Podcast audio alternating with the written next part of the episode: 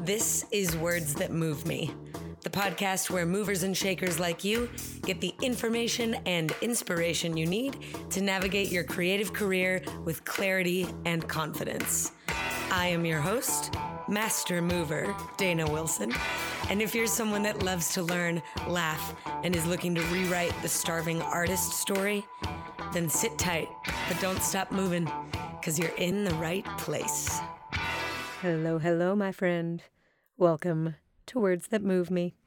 I'm Dana. This is my podcast. This is my excited voice because I am so excited to share this conversation that I just had with my new friend, Jonathan Batista. Jonathan was a principal dancer with Oklahoma City Ballet for many, many years. He is now a soloist for Pacific Northwest Ballet. Shout out to all my listeners up in Seattle. If you get a chance to go see Jonathan perform, their Nutcracker season is about to start. So get your booty to go see Pacific Northwest Ballet. Um, Jonathan and I uh, spoke before this interview a little bit about the life of a principal dancer for a ballet company. Y'all, this person is so. What is the word I'm looking for? Focused, deliberate, um, energized, motivated, disciplined. I mean, wow. All of the good things that, all, all of these virtuous qualities that we reserve for people who are out there doing it, but also a human, a real kind human being that I so enjoyed talking to. Um, so in our preliminary chat, we talked about his morning routine, which starts at 4:30 in the morning. Meditation, workout, you know, body self-care, thought work, um, and then off to the gym before heading into the studio for a full, full rehearsal day. We didn't dig into those nuts and bolts in this episode. Um, we kept our conversation focused on something quite different, which much, much deserves much, much attention. Um, we talked about what it means to be a person of color in the ballet industry. There's a lot to discuss there. Jonathan had some really great insights and and hopeful words and sentiments. Um, I'm excited to share all that with you. But first, let's do wins. I am so jazzed about my win today because my win today, which is a little bit early, it's a pre celebration, um, is that next week's episode will be our 100th episode. Now, technically, I think it's actually like 107 or 106 because I started with episode 0.5. We like to sprinkle in bonus episodes here and there, but like if we're sticking to the number, Next week is 100 and to celebrate, I'm going to give $100 cash away to one of you listening, perhaps. Um, this will be an Instagram contest. All you have to do is tag Words That Move Me podcast, all one word, no spaces, no dashes, no nothing fancy. Um, tag Words That Move Me podcast and nine people that you think would enjoy listening to the pod.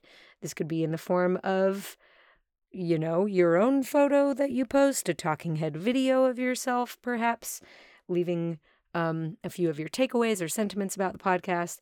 You could also repost any one of our previous posts or episode posts um, in your story. Again, be sure to tag Words That Move Me podcast and nine people you think would love to listen. Each time you do that counts as one entry. So if you do a lot of that, you stand a lot of chance to win $100 cash from my home wallet to yours via the US Postal Service. I'm so excited about this. I haven't like put cash in an envelope in a while. Shout out Venmo, shout out PayPal. Um, so I'm excited about this. I'm excited to celebrate 100 episodes with you. Excited to ship out some greenbacks, or probably just one greenback. Greenback? Did anybody else call money a greenback? Anyways, I digress. That's what's going well in my world. I'm pre celebrating episode 100 and letting you know about our contest. If you are confused about anything I just said, which might be the case because I didn't have it written down, that was just stream of consciousness, head over to Words That Move Me podcast.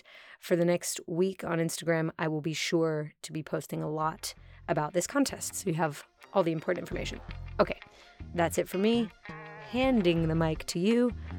What is going well in your world? Tell me all about it.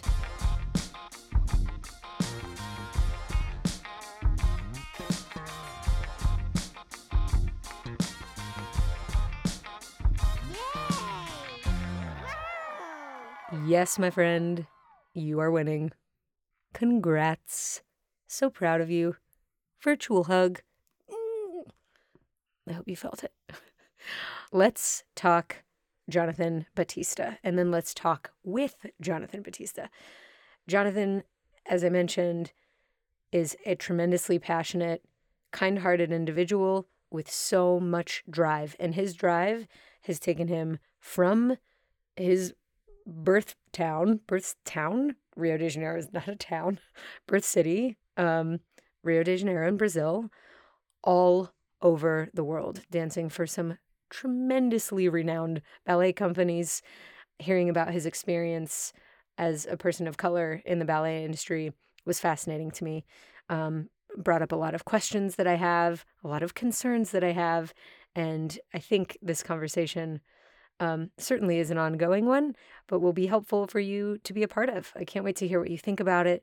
I hope that you learn a lot, and um, I hope that you keep it super duper funky. I'll talk to you guys later. Enjoy this conversation with Jonathan Batista. Jonathan Batista, welcome to Words That Move Me. Thank you so much for being here. Oh, it's a pleasure. Thank you so much for having me. I'm delighted and I am eager to get in to this conversation because I know it will be illuminating. Um, but why don't we start in the, in the uh, uh in the lazy river? Um, I want to hear to the degree of depth that you choose. Um, any information that you would like for us to know about you. I think you're certainly newer to me and might be new to my listeners as well. Uh, go ahead and dish. What what would you like us to know about you? Yes. Well, um, my name is Jonathan Batista. I was born in Brazil. I was born in Rio, mm. uh, the city of so many great things. You know, you talk about culture, we talk about samba, talk mm. about art, music, and um, so much to offer. So I come from a very wealthy cultural background, um, which is the country itself, which is Brazil.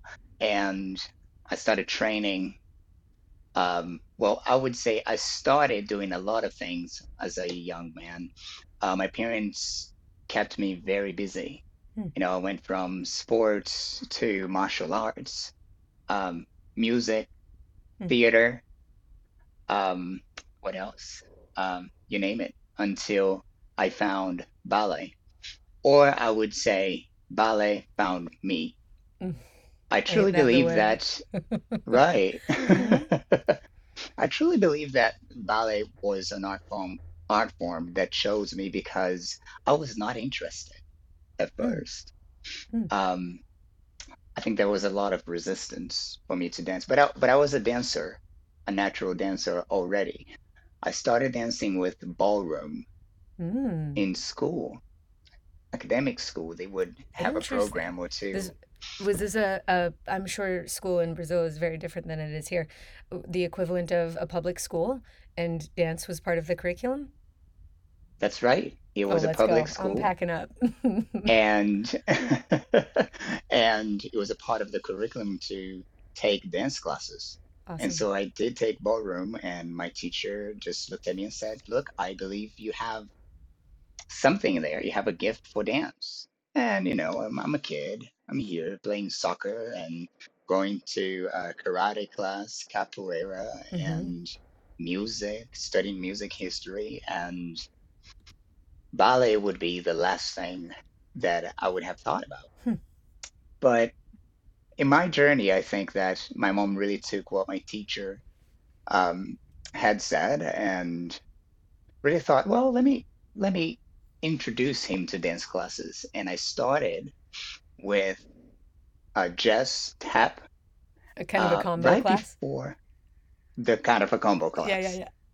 Yes, which is the usual, right? You Mm-hmm. go into the studio, you do tap and jazz, Mm-hmm. and then quickly, because I, I was also the only male dancer, the only man, Mm-hmm. the only boy at that time in the studio, you are also included in ballet classes, Mm-hmm. right? They will sign you up immediately. And so that's how I started my journey. So ballet class started, Mm-hmm. and I used to be teased a lot because I was the only man in ballet. Mm-hmm. And and I don't think that really had um Dissuaded you at all? I'd say right, no, I was just happy to be there, I guess. And from there I joined a, a more professional of a professional ballet school and with Mm-hmm. a full scholarship. And that's how I started my journey. And from there on, you know, uh, I I received a scholarship to go to Miami City Ballet School uh, in Florida, and I returned to Brazil And then I was also uh, awarded the uh, a full scholarship with college, integrated college for English National Ballet School Wow. at 15 years And is old. that so? Is that is that what brought you here? Yes. So at 15, I went to London, actually. I went to Mm. London in the uh, United Kingdom to study um, ballet and dance. I did a, a short stay at the Royal Ballet School. I think it took the summer of 2009. And um, and from there on, I stayed three years in England with a full scholarship. I attended Trinity College. Uh, we also had a few courses with Cambridge University. And I was so naive to to all of these great moments in my life because I, I always had a sense of giving my all to these opportunities that I didn't even know hmm that I was attending college at that time. Hmm. Hmm. I was just studying. What did you think you were doing? I have no idea. I thought, well, I guess this is a part of ballet. Oh, I see. Okay, this is like this is your training. This is my training, Training in ballet means receiving all of this this training that I'm getting. Correct. Receiving all the information, Okay. all of the training, all of the studies. And so it wasn't until I, I moved to Miami because I, I suffered a, a an injury. I moved to Miami Mm. and then from Miami I moved to Canada. Um, and I received a letter in the mail, and that was my diploma for uh, uh, my diploma in dance for Trinity College and English National Ballet School. And I was just like, wow, this is fantastic. I did that. I did that. Oh my, you literally lived the dream of college and you woke up one day and it was over and you had your diploma. Definitely that way. I'm sure so so many of my listeners are listening like could it just be that way for me please i keep waking up and i'm still here Yes. And that's fascinating okay carry on keep going what happened next and I I- and then from there I went to Canada. Um, went to hmm Canada. I was an apprentice with the National Ballet of Canada. I had a great hmm stay with the company. I learned a lot. And from that journey, from that journey with the National Ballet of Canada, I was forwarded or recommended to Boston Ballet. And that's how I came back to the hmm United States. got it And with the Boston Ballet, I spent two years Uh, and with the company, I had a lot of great opportunities. I think it really defined my career on that moment. Um, I had uh, lots of soloist, uh, soloist opportunity to perform solos, uh, featured roles, principal roles as well. mhm, And but as a younger man, I I've always been in search of more or exploring my artistry, exploring myself. And I've always thought, well, you know what? If I have to move somewhere, if I have to try something, I do have the energy to try it now. I was about 21, 22. mhm, So I thought, mhm. you know, I, I wouldn't want to move at 30 or 31, 32. It's a little bit harder. Um, and so I did move again. I moved to Cincinnati. And at that time, I moved as a soloist. It- was that exactly where you were before you were um, a principal for oklahoma city Yes, it was right before. hmm Um, so Okay, I didn't mean to cut to the Oh, chase. actually, You got, but that's not even the chase because that's not where you are now. no, I am now. I, if we had like, if we had little dots on a map I know. of places you have been and and companies you have you have graced, um, we'd have the country would look like the world Yeah. would look like a little Christmas. Okay, so Ohio. Ohio. And then before Oklahoma City Ballet, I went to Milwaukee Ballet. Okay, so Yes, I missed that Okay, one. Mi- Milwaukee. Milwaukee. Okay. Uh-huh. And from Milwaukee, I, I auditioned to the Oklahoma City Ballet and I got in as a principal dancer. I was actually a principal dancer with Milwaukee Ballet as well. And Mm. and then I auditioned to Oklahoma City Ballet.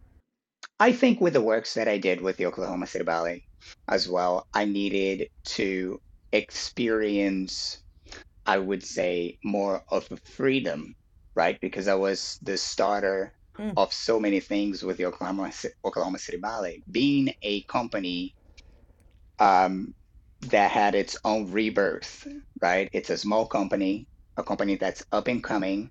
So uh, the structure of that company was still um, in its building process, right? They were still building up.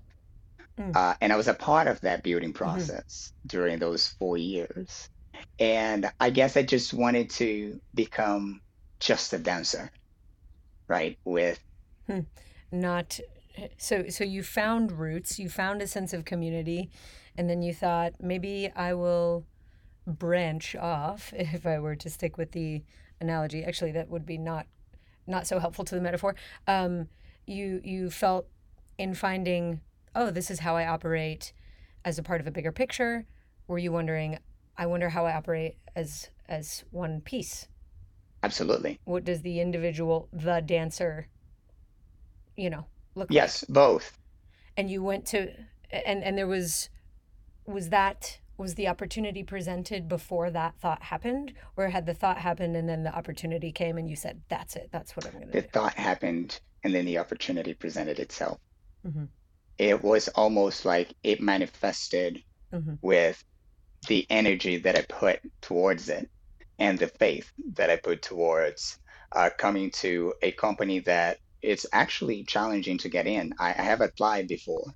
Um, it's a top five company in the country. I thought about the visibility of a dancer, and also Pacific Northwest Ballet offer a lot of um, uh, experience with different choreographers from all over the world, Mm-hmm. and that's something that I wanted to explore. It's really heartening to hear how possible it is to invest long term and still have more distance to go. Like it's you won't run out of loving dance just because you're leaving a city. Right, that the place you are doesn't dictate the dancer that you are. Um, but there was there will certainly be an there will certainly be different opportunities in different places. I mean, location, location, location. That's what that's what my real estate agent always tells me. Yes.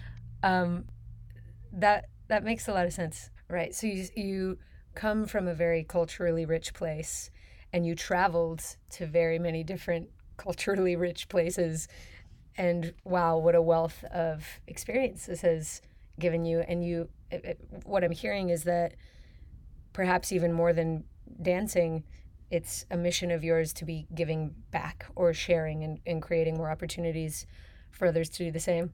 Yes. So maybe that's a, a good segue. Let's talk about giving. Let's talk about doorways.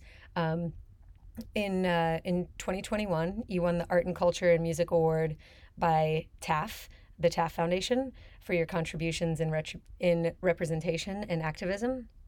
And I'm pretty sure this will be a very long answer, so let's get into it.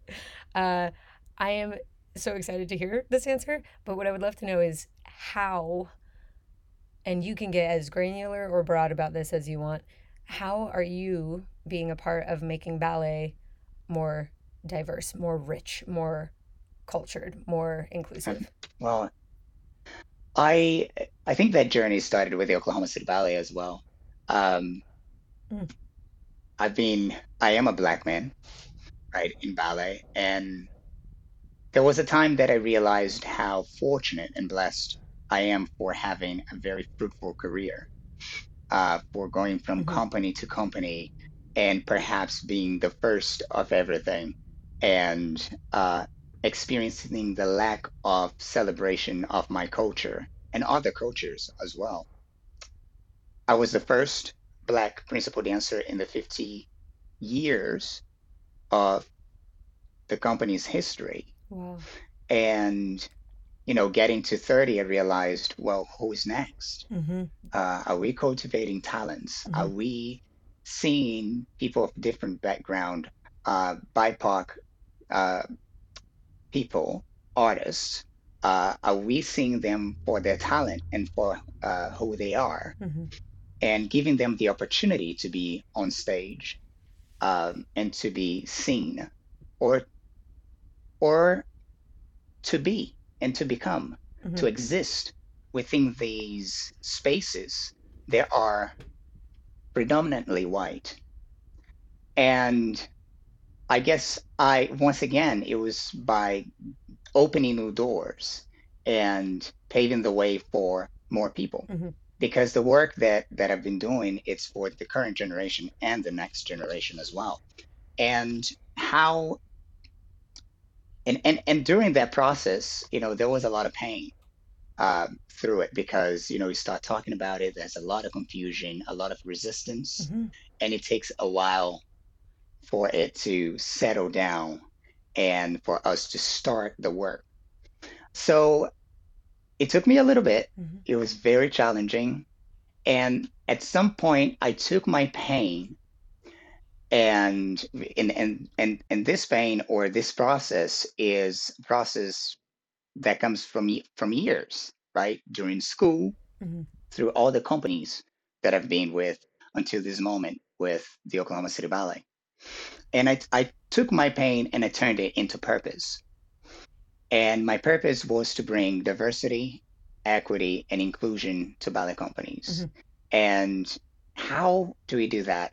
I often say these days that I that the protests that we started having in the United States last year with the death of George Floyd, um, Breonna Taylor, and and more, um, they started they sparked more conversation about injustice throughout the country. And this conversation started everywhere and dancers started protesting as to why we don't have the visibility. Hmm um, and so companies started listening to it which was very important. It was a mark hmm in the ballet hmm world.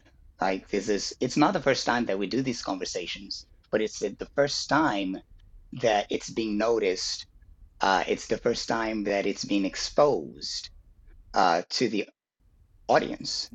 uh, general public's eh, looking at it, hearing it, seeing it, Yes, listening. absolutely.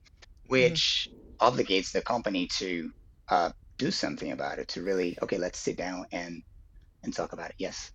Right. Obligated though.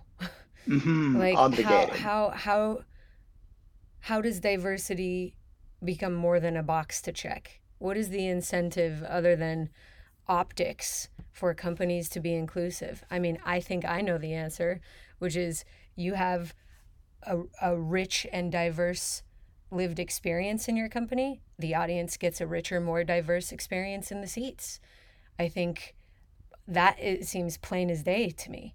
But I don't think, you know, my experience as an artist and as an audience is the same as the experience of, you know, the people behind the desk or the people on the boards who are making those decisions.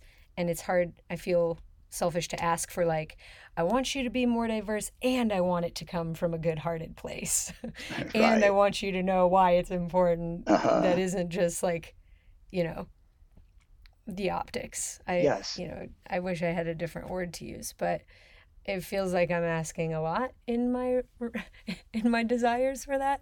Maybe it's it's it's I, it's certainly not important what I want, but have you noticed it becoming a box to check? Have you noticed meaningful shifts in the systems that have for so long kept people of color from being front and center? In the ballet world. Absolutely. I think that companies have companies and artistic directors have made the effort to hire um, Black, Indigenous, people of color uh, into their Mhm. uh, companies. But when it, when it comes to Mhm. diversity, equity, and inclusion, what I talk to these leaders about is that they all go hand in hand. I think that we have checked the box with diversity in the country, uh, with Right, but do people feel included? that. That's the Do people feel like they belong there? Absolutely, that's the Right, question. Uh, right. because we are hmm diverse. Look, we have Black people, we have Latinx, we have people of color, we hmm have Indigenous, or we have uh, uh, Asians and more.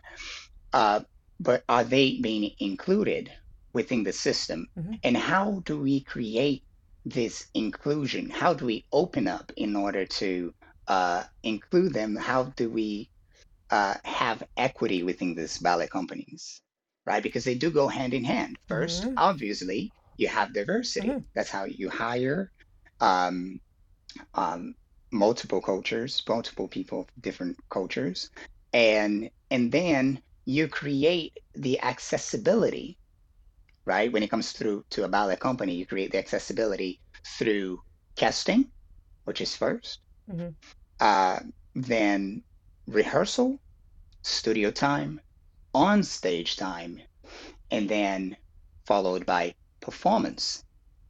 Now, it's only inclusive once you're part of that system in that order of casting, studio time, rehearsal, on stage time, and performance. And that's also when we talk about uh, representation and visibility. How do we create representation within a ballet company and a a specific community? It's having them go through the process of casting, studio time, uh, stage time, and then performance. And that's how the public can really uh, identify themselves within that one person uh, on stage. And then through visibility, how do we do that? Again, we go through the same process, but are these dancers being um, marketed via social media where we market most of our programs? Are they in the programs? Are they um, are they performing a specific role? Um, are they in position of leadership uh, within a, a, a ballet production? Uh, meaning, are they performing a principal role or a soloist role? hmm Um, social media photos, videos, images, uh, emails, and and that's how you create the representation and visibility, and then you bring it back to the system, um, actually through the system, and that's how we're able to create this the idea of celebration of cultures um, through the space that we are in. hmm.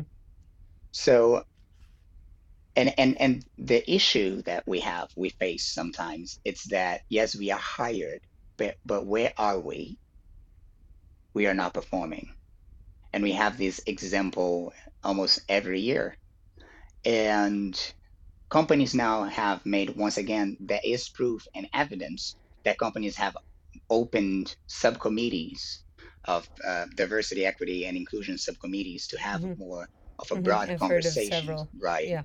Um, training, and that's what the Pacific Northwest Ballet is doing. We're doing training as well um, to identify these microaggressions that happen within the studio that hmm they are not aware of. So there's a lot of awareness that we are bringing um, hmm through education, right? Educating our audience, hmm educating our leaders, educating uh, the board of governors of a ballet company uh, to say, look, we have a community that hmm we want to represent. We need to represent because we have dancers from those communities. And if you're not on hmm stage, then it's just, we're just back to the idea of diversity. hmm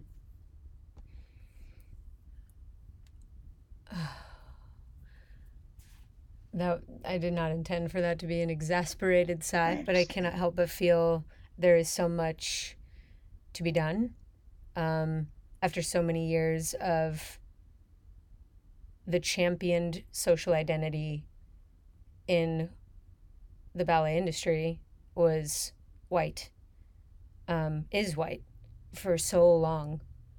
Um, I'm, I'm sure we have a long way to go to total equity, equality, and inclusion.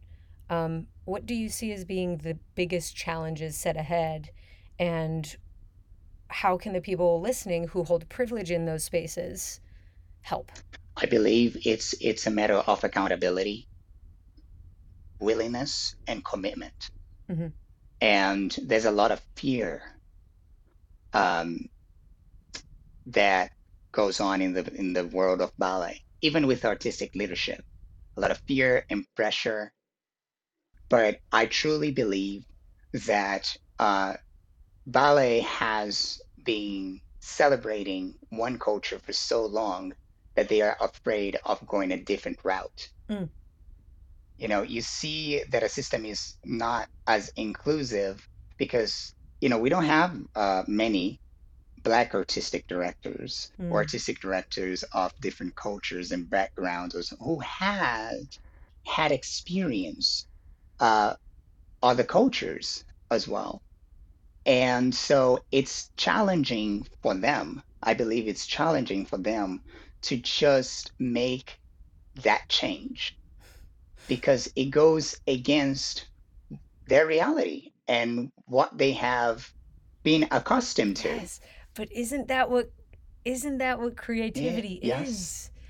Isn't that your role as a creative director is to imagine something that doesn't exist yet or to imagine a way that is a way that isn't the way it's always been done? absolutely. But then you you see the percentage of uh, minorities, BIPOC artists within a ballet company, and it's considerably uh, smaller, small when you come to 45 dancers in a ballet company, you only have four black dancers and you only have five Latinx dancers. hmm And then you have about, let's say, uh, what is that, 30, some 30 plus white dancers.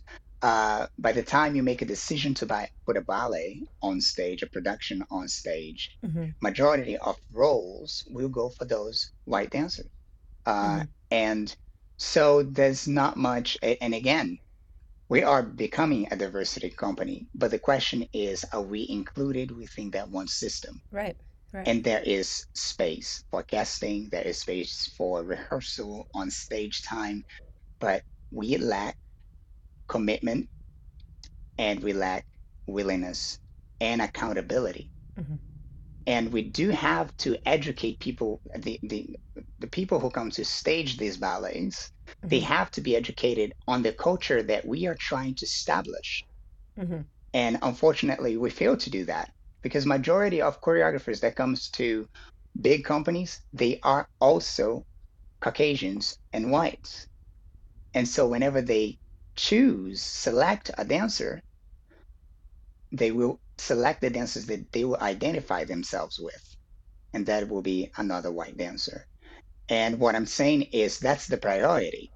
Sometimes you see one black dancer on stage, and the company, the, the leadership sometimes celebrate the diversity through one person Oof. on stage, right? Which sometimes can turn into tokenism. That's the person on the flyer, and then you go see the show, and they're not even in the in the work that you're seeing that night. The one Yes, person of right. color And they are not even the works. that was on the flyer. Absolutely. Yeah. Yeah, and so it's those are the challenges that we have you know that we have to Yeah. really educate and continue to educate these leaders hmm in order for us to influence change. And one of the things that i saw with the oklahoma city ballet that i was so happy about it is we started the work uh, i believe it was in july and when august came we were doing the work immediately. Immediately. Mm. and Is that not what, what is the usual timeline of a, a lifetime of a of a work? And here's a line that I that I always hear as a black dancer. You have to wait. Change takes time. Oh. And I, I remember t- saying this to an executive hmm director. hmm I said, change does not take time. Change takes action. Time is now. time is a constant. Time is now. And so there's always this, oh, it was, you know, I didn't perform on program. It's just this program. Don't worry, you're going to perform again. Mhm. And I've been through this experience where then I signed the contract and all those promises that you've had from a director, oh, you're going to perform X, Y, Z. Once you sign the contract, you don't perform those those roles. You are not given that that opportunity uh, to uh, develop your artistry or your your skills. Mhm. And it's almost like it's a trap once you sign that contract. Mhm.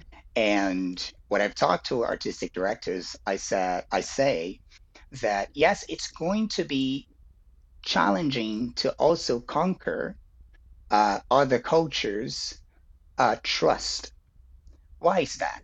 Yes, they might think that it's tokenism because everything that we do, these new actions towards diversity, inclusion, and equity, we must take action with consistency in order for us to connect and engage with other cultures rather than white And Right. and to make long-lasting change, it must and to make long it lasting must be happening consistently, not just on one contract for one dancer on one company in one city. We're talking about collective shift, consistency all over the place. Absolutely. Yeah. Absolutely. Not to mention that uh, black dancers and dancers of different cultures, uh, they have to work 10 times more, right? And this work is not always uh, physical work.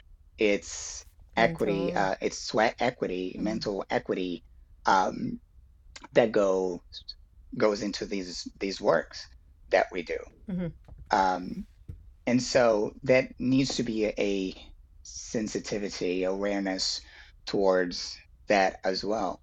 Mhm. And because I think the conversation is going, okay, how does a dance, how can we make you feel comfortable? And our answers will always be, well, by performing, by being on stage. Mhm. You know, the life of a dancer is by performing. And I understand that sometimes you won't perform a certain role, sometimes you won't perform a certain piece. But to exclude you from uh, a system that organically excludes you is also not helpful.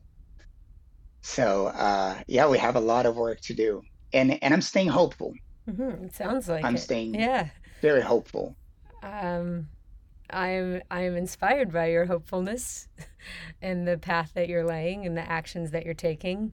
Um, yeah, thank you so much for Thank you. being really transparent about what it what it really means to be a person of color in the ballet industry.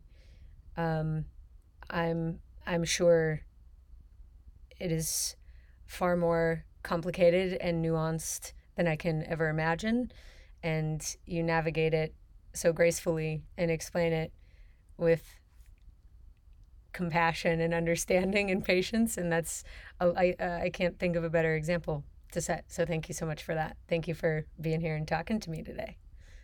Well, thank you for the opportunity. Uh, I think you know how you are part of it. Yes. You know, you're part of this journey. Oh my goodness, yes. Um, Sign me up. Tell me where I can I can spend my privilege if I if I hold any in the ballet world, which I probably don't. you're Um, doing it already. I You know, but it's I, I love talking about dance and I agree with you. I'm very much in alignment that I love dancers. I love people and it is has always been a focus of mine to serve the people who do the thing that I love to be doing, which is dance. Um, and I, I, I think that a lot of our training, naturally, obviously, is physical, and I wish that there were more of a, a mental component because a lot of the things that dancers and especially people of color come up against in, you know, our professional industry um, are things that we were not prepared for in a dance class. Certainly not standing at a ballet bar. So I'm happy to right. offer this space, the podcast, as a resource to have conversations like these and be an example of how to have conversations like these and also um, ho- hopefully empower people to maybe you know in in circumstances like mine. I'll give a very specific example. Um, after the summer of 2020 i stopped teaching hip hop. Very easy decision for me that hit me like a ton of bricks and it just was so simple and so clear that i could name more than fingers and toes on my body people of color who live eat drink love hip hop culture it's true. I love to be dancing. I love funk. It's true that my timing and placement in this world gave me exposure to some great training, and I love sharing what I've learned. But are there people who can do this better than me? Absolutely. And I feel great passing that opportunity on to them. I feel very good about that. I don't feel scared of that. But I know that I'm not. Um, I know that I'm not alone, but I also know that, that that's not probably the majority rule in terms of like how how does it feel for white people to be asking to pass work on to people of color? I'm imagining that to some people it does not feel empowering, it feels threatening. And I think that I can see where the problem lies there. Um, and I, I don't know yet the solution to that, but I think it starts up up here and in here. I'm tapping my I'm tapping my head and my heart. um, which I is understand. which is it's what humans get, right? We have that. yeah. We have awareness. We have the ability to think about the future. We have the ability to watch ourselves think and feel in the present. And I'm just hoping that we, as a greater community, can elevate above and outside of our individual selves and think about the big picture here. Yes. Oh, thank you. That was that was beautiful. And I, you know, I think the word is awareness. hmm And we can share of common knowledge. hmm And we could really, you know, just have that uh, that trade, that experience. hmm And and I think the first thing that connects us, that connects us is is the heart, mm right? It's the soul of an artist, whether if it's hip hop, ballet, modern, hmm uh, samba mm who knows? Uh, you know, and whether you're black, white, um, Latinx, native, uh, do you understand? And it's beautiful that that thank you for that, that you're aware. It's it's a system. And it, it that's what I was even talking to a friend of mine who said, uh, he's a white male, and I said to him, I am not fighting you. I am fighting the system. hmm And And that way, we broke so many walls between us, hmm you hmm know, and we, For we it, for it to not be personal. right, it's not personal. And and then we were Right. able to see that we truly appreciate each other for who we are. hmm And that's the work, and that's it's it's just, as you say, it's fascinating. Ah, It is fascinating. Every step of the way, every turn, every new contract negotiation, every new first black soloist on every company that hear about. I'm fascinated. I'm on the edge of my seat, but I also I cannot help but feel a little bit impatient. And you, you mentioned before, and it kind of stuck with me, being told you have to wait or change. You know, this change isn't going to happen overnight. I have noticed in myself, and I know I'm a, I'm a very small piece, but some changes can happen overnight. yes, absolutely. I made the decision, you know, my decision about the type of work I will take on and the type of work I will pass along. I made that decision literally overnight, and it felt awesome. So I would encourage perhaps anybody who's listening to be thinking about the changes you can make really fast right now that might have really long and rippling effects. And then where are the places where we can be, or where, where are the pa- places we can bend and be more flexible so that we can have more endurance? Um, because yeah, it really is. It's about the long game, huh? Absolutely. And I second you on that.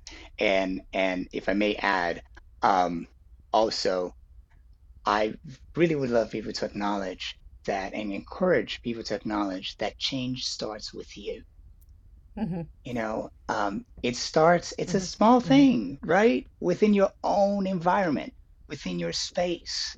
It, you know, when I wanted, uh, there was a time where I wanted to use my voice and I was so afraid, mm. so afraid. And when I did use it, I had no idea that I had that power within me, that energy to influence change and actually to see that there were people with me behind me i saying behind me the generation that mm-hmm. is up and coming really waiting for that moment and instead of fearing once i did that once i looked around i found so much love and so much support from every community from every culture so we have that power, we have that mm-hmm. within us.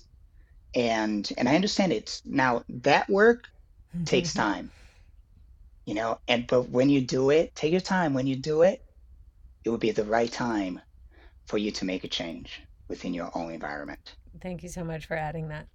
Yeah. I think that's a fabulous place to wrap thank it up. You. you all have a lot to go and think about. Um, Jonathan, thank you so much for being here with me today. I look forward to talking to you again. Thank you, Donna. It's been an honor. Look forward to talking to you again Bye. too. Thank you. Bye.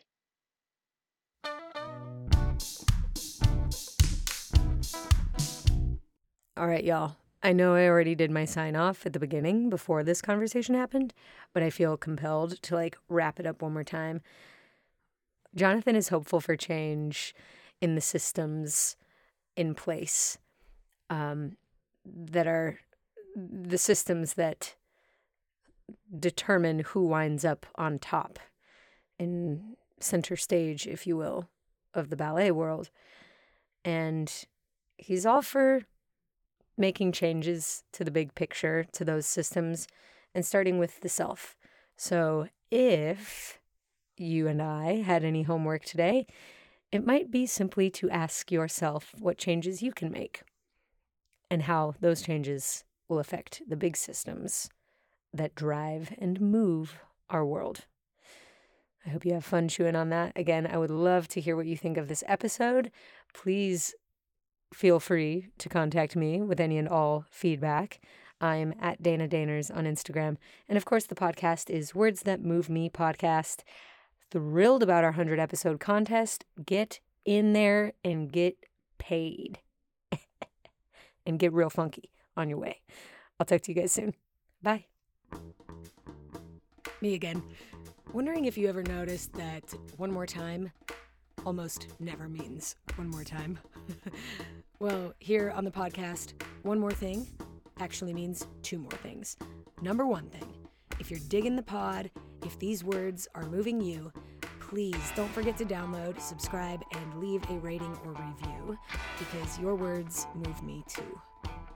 Number two thing, I make more than weekly podcasts. So please visit thedanawilson.com for links to free workshops and so, so, so much more.